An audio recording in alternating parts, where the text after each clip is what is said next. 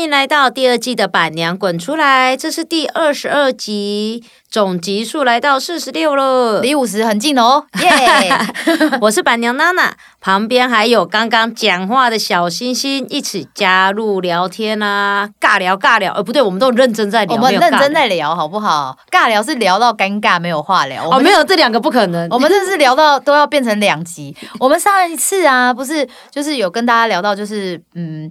推坑那一集嘛，就是有了它，你做了什么改变嘛？嗯，推坑完了之后，我们今天推坑 Part Two，还要推。对，因为对我觉得养宠物很重要，很心灵，很疗愈呢。对啊，而且养宠物有很多的好处。我今天就是整理了很多，我觉得养宠物的好处就是要来推坑。我现在变成那个什么，就是推推推坑大使，推养宠物大使。哎，你不要这样讲，我自己在做治疗犬，我都觉得我看到很多很不一样的改变哎呢。真的哦，嗯你是说小朋友的改变，还是宠物给你的改变，还是他们是怎么样？就是这我些觉得治疗三犬方的哎，三方是不是？应该是说我们在服务的时候，我们是不是会有患者？应该说被治疗的人，然嗯，后再来狗狗，嗯然后再来是我自己。主人，嗯我觉得这三个都是会改变的。举例来讲说，像我现在呃比较长期，因为像我们臭味滚都有长期资助，就是那个云林地区的偏乡专案。嗯那其实我们就会带着天天、冰冰、呃天天跟浩浩一起去让小朋友认识、嗯认识狗狗。那其实，在这个过程中呢，小朋友他们可以看到不同的视野，哦不同的东西，它包含像这现在最近是端午节嘛，对，你知道天天总共收了五只小朋友亲手缝的那个笼的香头包香包包太可爱了。对，亲手缝的香包，然后五只哎，回来。香包，我今年没有帮我们家农农挂香包哎、可恶我天天，有五只，我竟然还忘不同记颜色好可爱 哦、然后就小朋友就会包香包给对天天，嗯然后他们就会跟天天讲说：“天天，你两个礼拜后要再来哦，我要再继续跟你玩，然后我会再缝那个衣服给你哦。怎么这么棒”对，然后会写信给天天。哇？然后我觉得在这个过程，哦那你要帮我们回信吗？没有啊，不哦然盖个脚掌给他。 帮他们回信带回有吗？那其实，在这个过程嗯中，就是说从特教老师，因为其实我们比较多的时候是去资源班或特教班。嗯，那在这个过程中，我们就会让老师回馈给我们说：“诶，你们看到孩子的什么样的改变？”嗯，然后，因为像我们就会透过天天带入小朋友之间的社交活动。举例来讲，两两一起合作帮天天量身高， 哦，这很可爱耶。然后他，们就会必须得要互相合作，嗯他们就要先画出一个，我们会给他一张纸，一张天天，嗯，然后你的身高是从头量到尾巴，还是把尾巴量完？他们就要哦去备讨论，藏，对不对？对你是他们聊就要备去藏嘛，嗯他们就要去讨论。啊那你量脚，你是从胸前哪里量到哪里？嗯，那就会促进小朋友的社交的活动，嗯，就是那多多谈嘛，交流，嗯对交流。然后对天天而言呢，他就会有很多人的接触。嗯，然后我发现，其实天天很喜欢上工，哦，上班是吧？ 嗯，他只要一大早哦，我他只要看到我拿到上工的袋子，因为我们嗯上工有固定的袋子， 嗯，超嗨。很开心，很开心要上工了，根上本不班用了，吃那个什么猫草，自己不就用可以自有自然嗨嗨，自然嗨，自然嗨。很而且棒啊他，而且他到了学校，他最最近在服务的是云林的正西国小，嗯，他下车就自己往教室走呢，这么乖，而它且很教室强在欸，三楼诶，他会自己走楼梯这样上去，没有，他会知道坐电梯，他会走到电梯，因 为怕影响到小朋友上课，所以他不可以走穿它，它，很聪明，他会自己走到电梯门口。嗯，就是尿尿完，因为我通常会让他先尿尿嘛，因为嗯让他放松一下尿尿完。他还尿尿完之后，我还在拿东西，他就不见了，天天天天在那边叫，然后就从电梯那边默默的走出来看你。我已经准备好，你在干嘛？对，他已经做呃嗯你好。很慢呢，然后老师电梯门打开，哎，电梯你怎么在这里？怎么只有你一 个人？哦，今天自己来上班是不是？好哦，妈妈就被丢掉 了。哎、很可爱哎。对，然后你会发现说，哎，就像我们嗯之前在聊的狗狗的老人痴呆，这种狗怎么会老人痴呆？真的，它他很忙哎他很忙，他真的很忙，所以其实真的是改变蛮多。你看，你养了天天，然后让他去做治疗犬之后，那他其实回馈回来也是到主人的身上。对他对不就会对让我知道说，其实我一开始从事治疗犬，是因为我觉得狗狗啊不应该，我觉得我们养狗不应该只是养狗。嗯，如果今天我的狗狗能够回馈社会，我如果可以用我有限的力量来帮助更多的人，哦，其实我觉得这是对我也是另外一种心灵上面的成长。嗯，那也确实，因为你看到孩子的改变，嗯然后看到长辈，因为有时候我们也会去安宁病房。嗯，知道很多人都问说：“诶，你带治疗犬去安宁病房是为了什么？”你们有没有听过一句话叫做“久病无孝子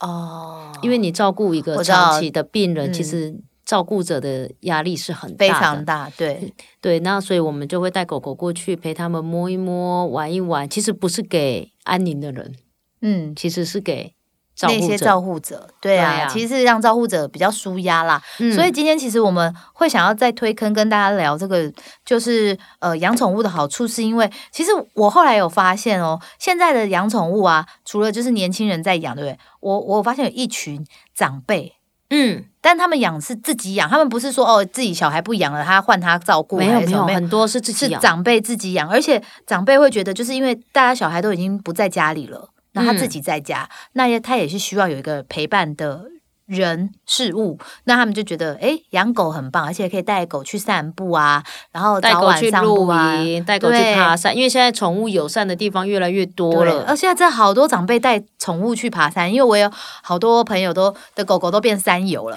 然后真的是什么小百越都爬完嘞，我觉得很强哎、嗯然后其实有时候养宠物，你也可以增加一些社交，就是对你平常不太跟人家聊天，有没有？可是我跟你说很神秘哦，你只要带狗出去外面聊。遛狗的时候，你遇到同样的狗狗，呃，就是养狗的人，你就会开始聊天了。嗯，话题就有了，话题无限。你不会去害怕陌生人，你可能会说：“哎、你们家狗几岁？我们家狗几岁？哎、你们家狗怎么样？怎么怎么？”就是哎，你我就会们家开始狗聊最近什天么了问题？你会推坑一下兽医，然后推坑一下。哎，你最近去哪里？哎，对大家推来推去的。其实你就会无形中就变成一个哎、很好的一个社交的东西，就是也不是说是媒介对，它是一个媒介。然后你会透过、因为有遛狗，然后你又可以散步，然后增加你的体力。然后这其实为什么会有那么多长辈开始养狗？我觉得这些都是很好的、很好的因诱因，让你可以去做这么多事情，这样子。而且我觉得，因为长辈在照顾宠物的过程之中啊，就第一个他一定要散步，对他一定要走出去，因为长辈退最怕坐在家里看二十四小时的电视。呃，它膝盖啊都会退化、哎，对，就是要动嘛，人活着其实就是要动。没错，然后呢，有时候呢，长辈也因为狗狗的关系，像我妈，我妈就是每天下午就是一定会带天边去爬山四十五分钟，对啊，这样体力都来了。对，然后就这样走一圈。嗯， 然后呢，她出去玩也是都带着，有时候就会抢天冰。我们天冰假日要预约的，我妈会想说啊，我要把冰冰天冰带走，我要带她去鹿谷爬山，你们家要预约也太好笑了吧？要预约。嗯因为有时候我要带天天出去露营，妈妈说不行，妈妈说我已经跟人家讲好，我要带天天出门，因为她很多的山友爬山的朋友是为了天冰，要么要看天冰，哦大家一起爬嘛，更有对体力这样子。然后重点是呢，天兵有时候会赖皮，所以山友还会把他们抱 下来。啊，山友也太厉害了吧？他们不是有一定的重量吗？对，就是有时候 就是哇我妈还都是会想要，做 重训，免费重训。因为我妈都会说不行，我已经跟人家约好这次要带天兵。嗯，对啊，所以我觉得就是以以妈妈来讲的，以我妈妈来讲的话，因为我跟我跟弟弟都已经各自有家庭了，那妈妈哦其实是一个人带照顾照顾我们两个长大，嗯所以妈妈其实就是一个比较单身的人，嗯，所以我觉得有所天以兵有他们陪，有他其们实是陪蛮好的。蛮好的，也不会觉得很寂寞，我觉得也不会有忧郁这样子的问题发生，因为嗯对太忙了，忙到没有时间忧郁。对你根本就每天都还要照顾他们，然后就是还要跟他们玩，还要还要帮他们就是料理很多事情，所以你根本就没有时间去想。而可能有顶多你有时候很烦躁的时候，看到他们就觉得啊，不会就瞬这样间就好又好了，就好像事情就过了嘛，他能过就过了。对对啊，没错，然后因为我们今天讲这个好处的时候，其实我去查了一个调查，我觉得这个调查很有趣。他是一个瑞典瑞典的一个专家，他去调查，他就说其实他针对他们四十岁到八十岁的，就是瑞典人去做调查，有养狗的人哦，罹患心血管疾病跟死亡的风险会比不养狗的人还低。所以表示说你有养狗的话，而且尤其是养大型犬的这种耶事主，就是我对，就是你那个心血管的疾病会下降很多，因为平常他们很要很常常要动嘛，所以你们就得要跟他们去运动，所以你们就会动起来，所以其实就比较不会这种，因为你常常都在活络筋骨啊、身体啊，所以这其实对健康是很有保障的。然后有些人就是呃，生活习惯也会改变。对，就像我说的嘛，我就会变得很规律，然后有时候为了我们家的狗，我还会早起，然后当然会晚睡，但是你的晚睡的幅度会越来越晚，就越越越来越早，越来越短了。对你不会变得很晚睡。像我可能以前都会玩到两三点，那现在不会，现在可能不十二对，你点，要讲，现在有年纪了，你也玩不了两三点呢。 十二点我就会受不了，有没有？我就贴到床上，枕头一躺就睡着，然后早上一起来就被叫起来，然后要去散步。嗯就那个生活作息也会变得很好。然后再来就是，呃，他们有调查，就是你养养狗的人其实也很促进你的大脑认知，因为你每天都要跟狗去做互动。嗯那这其实也是很好，就是有人就说，其实安养院里面会有很多人会让年长者去照顾可能小动物啊，或是金丝雀啊，就是让这些老人家在照顾这些就是宠物的时候，可以让自己的脑力也活化、激化。然后这其实真的是对他们的那些脑力活化是很有帮助哎、的。真的耶，因为对啊，你这样讲，我想起来了。上午的时候，我带浩浩或甜甜去、嗯去那个长照中心的时候，老人长照中心的时候，哦，那些阿嬷原来都不讲话的，但是然后看到他们就讲话了。开始讲话，而且有些阿嬷他们就是他们其实已经很久，因为有时候我们这一这时候的阿嬷，其实他们日阿公阿嬷日语都还是溜的，嗯有些年纪比较大，八十几岁的阿公阿嬷日语其实是会讲的。嗯，哦，开始讲日语呢， 哦，而且讲的很溜哦哦，那很棒啊！他跟他们讲日语吗？哦那冰冰看会不会听阿伯？啊没关系啦算的啦，无所谓啦。就是就是你会说那 那些长照中心的那个护社工人员，他们说哇，阿嬷很久没讲话了呢。这样很棒啊！所以就是刺激他们，然后让他们可以就是呃开始脑力有活络，然后也嗯愿意社交，对不对？对，对然后他们会为了要摸天天冰冰，哦，从很远的地方拿着拐杖，扣扣扣扣扣过来。 哎、这很赞呢。嗯，我觉得那如果有拍下来，应该哎蛮都有都有纪录拍下来片都有纪录片，我觉得嗯这个很酷。对啊，然后像那个研究也有讲到啊，除了刚刚我们讲的那个对老人家是很有帮助之外，其实呢，他们也可以提升忧郁症的疗效。其实之前我记得天兵他们就是天天跟浩浩他们去做治疗群，有时候也是为了一些比较特殊的特殊的小朋友嘛，对不对？嗯不管是躁郁的，或者是比较自闭的，他们对应该也都可以对他们是有疗效，对不对？呃慢因慢啦，但不是那种一次没有一下没有就一触可及，当但是然，但是就会变成是说，呃，有时候你让宠物去介入一些特教生或者是情绪障碍的孩子。里面来讲的话呢，它会产生不同的化学的变化，因为情绪障碍的孩子他不可能透过机器或仪器啊，嗯，当然没有没有机器跟仪器可以治疗特教生，就是情绪障碍的孩子嘛。嗯，但是你可以透过有一些，你可以透过一些互动，然后让情障跟情绪障碍的孩子可以可以有一些抒发。例如，我们可能一整场互动下来，你想要跟天天讲什么话吗？嗯，他就摇头。那你觉得天天可爱吗？他就会说可爱。嗯那你觉得天天有乖吗？有乖。嗯，他们会去啊对反应，他们会有嗯反应。那你可以跟天天抱抱吗？好，抱抱。嗯，嗯而且那个高度其实刚刚好，啊对，对他们你小朋友来讲就刚刚抱好，嗯，然后抱抱完说，那你可以跟天天说拜拜吗？然后天天拜拜，然后后来默默就会下一句话，常常默默地下一句话，那你接下来还会来吗？ 对，就跟天天讲，嗯我不是跟我们大人讲，那嗯，那你接下来还会来吗？对啊，就是那种我觉得在帮助他们这些呃比较特殊有的孩特殊子的孩子的时候，我觉得其实他们真的是很有他们的功效，对，那当然他他们是治疗犬啦，可是我意思是说，如果就算你平常就是养的宠物，它其实真的是都有这种疗效在。嗯应该是说，当你再怎么生气，就像我们今天电话再怎么，啊我们假设假设我在跟我老公吵架，啦啦啦啦啦啦啦，嗯，吵完之后，然后你就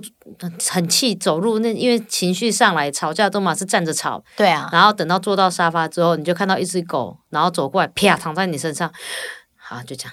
好了，划个见手机就好，消摸一摸就好消了。。气了对对啊，所以其实他们真的有一种，他们自己就是特效药。对，其实我讲觉得真的，是其实宠物真的很有特效药。然后这边其实也有调查到，就是你养的宠物其实还有一个好处，就是可以减低你在社会的孤立感、孤独感。我就因为是你刚刚讲的，马上就是一个媒介啊。对啊，就是陪伴嘛，因为有时候你可能自己一个人，就是。常常因为你可能工作的关系，或是怎么样，你可能都是一个人，或者是家里的关系，你可能是一个人。那这种孤独感的时候，其实很常油然而生。但是你家里突然有一个宠物，有一个不管猫或狗，它开始陪伴你的时候，你就会觉得哇，你天天都不孤单，你就会有一个。好像有一个依靠，有一个对陪伴。我印象就是你上次也有提到一个你的你的朋友，他不是养老鼠，我觉得也是这样子的一个感觉，就是啊，我觉得就是有一个陪伴，你可以减轻很多你心里的一些压力。嗯，。对，所以其实养狗的好处很多哎、还有一 个减少孩童过敏，过敏哦，哪一种敏？应该是说像有一些孩子啊，嗯他从小到大如果跟宠物一起长大的话，嗯他对于毛屑的皮毛的过敏源，他就会降比较低，哦，比较减敏这样比较减敏。哦。而且我觉得我自己觉得，我们家小孩是跟宠物一起长长大的，大的，嗯，我发现他们对于所有的事情是会比较有爱的。哦，对，就是例如他们会对很多事情会觉得，我我个人感受上是比较有同理心，因为他们不会去随便的去打人、嗯或者是打动物，嗯，他们会觉得那就是姐姐，就是像我们家来讲，那就是姐姐，因为嗯像我们这一次去垦丁，嗯，然后我们上我们几周前去垦丁，然后去了垦丁之后呢，就有一只有一个主人，他一直想要把狗往海里拉，嗯，就是那狗，但是我们很明显的感受到那只狗是怕海，不想不怕想水，嗯然后我女儿就在旁边说：“妈妈，她为什么要欺负那个狗狗？她狗狗就不想下去、啊。”你看连女儿都看得出来，对对啊，妈妈，你可以去跟它主人讲吗？不要拉它好不好？嗯，对，就会多很多同理心了。对，我觉得很多对这个社会也是很有帮助。它可能会对不一定是小动物啊，或它可能对人就会有这种同理心。嗯，对啊、然后包含他昨天晚上，他就说：“哎、妈咪，我们厕所有一只蜘蛛，爸爸你来把它打死啊！”就这么一直鬼吼鬼叫，就这样拉给啊。我说：“啊，那个在帮我吃蚊子的啦。”嗯，他说不要，它太大了。然后就当他爸拿扫把来的时候，爸比，你让他出去就好，你不可以把它弄死哦。那你刚刚还 说要打死这这个这个情绪变化太快，爸比，你不可以把它弄死，它是生命哦。哇！但是其实他们那个生命教育从小就就培养起来，对，我就觉得说，对啊嗯哎、其实蛮好的，他慢慢就会学、学会。跟别人的一个尊重，彼此的对尊重，对我觉得这个是我我自己当一个妈妈，让孩子从出生到现在，我觉得我得到的一个好处啊。对啊，其实是好处真的很多。就像我觉得我们刚刚提了那么多个，不管是成年人或者是呃年轻人，有时候时候像你们想要让小朋友培养一些责任感。嗯，对，我觉得家长在给小朋友培养责任感的时候，很多小孩都会吵着要养狗。那其实我常常听到小朋友吵着养狗的时候，爸妈就会说：“你都不会认真养，你最后一定都是我养。”然后小朋友就说：“不会，我真的会认真养。”然后什么什么，就是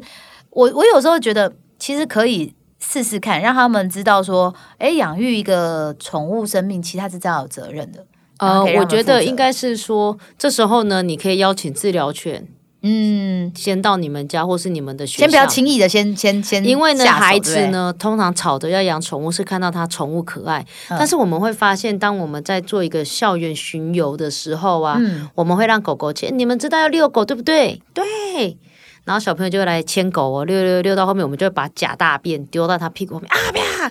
狗狗大便了怎么办？你就发现小朋友愣住了，然后我们就说那怎么办？嗯，狗狗大便了，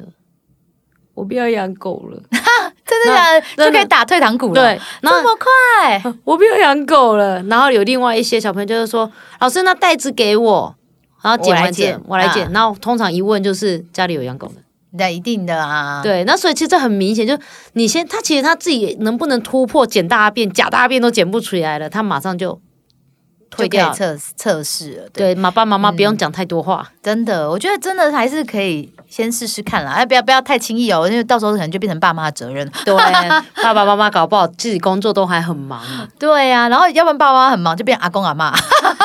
这个很长就会变成是这种一直过度一直过度，然后就会巡回上去这样子。但是我觉得这至少是好的，有做到中养，不对要呀弃养。真的。然后当然人去领养那最好，因为如果你自己没有特别有喜欢什么样子的特定犬种，那你真的又想养狗的话，其实领养真的很好。对啊，对啊， OK，那今天呢，谢谢小星星跟我们一起来聊聊养宠物的好处。我们推在坑宠推坑推砰砰砰坑， 我们在宠物上面其实都有很多很多不一样的好处，当然有坏处，坏处就是要花很多时间陪它。对但是这一点都不是坏处，我觉得好处比较多。对， OK，那今天谢谢大家，拜拜，拜拜。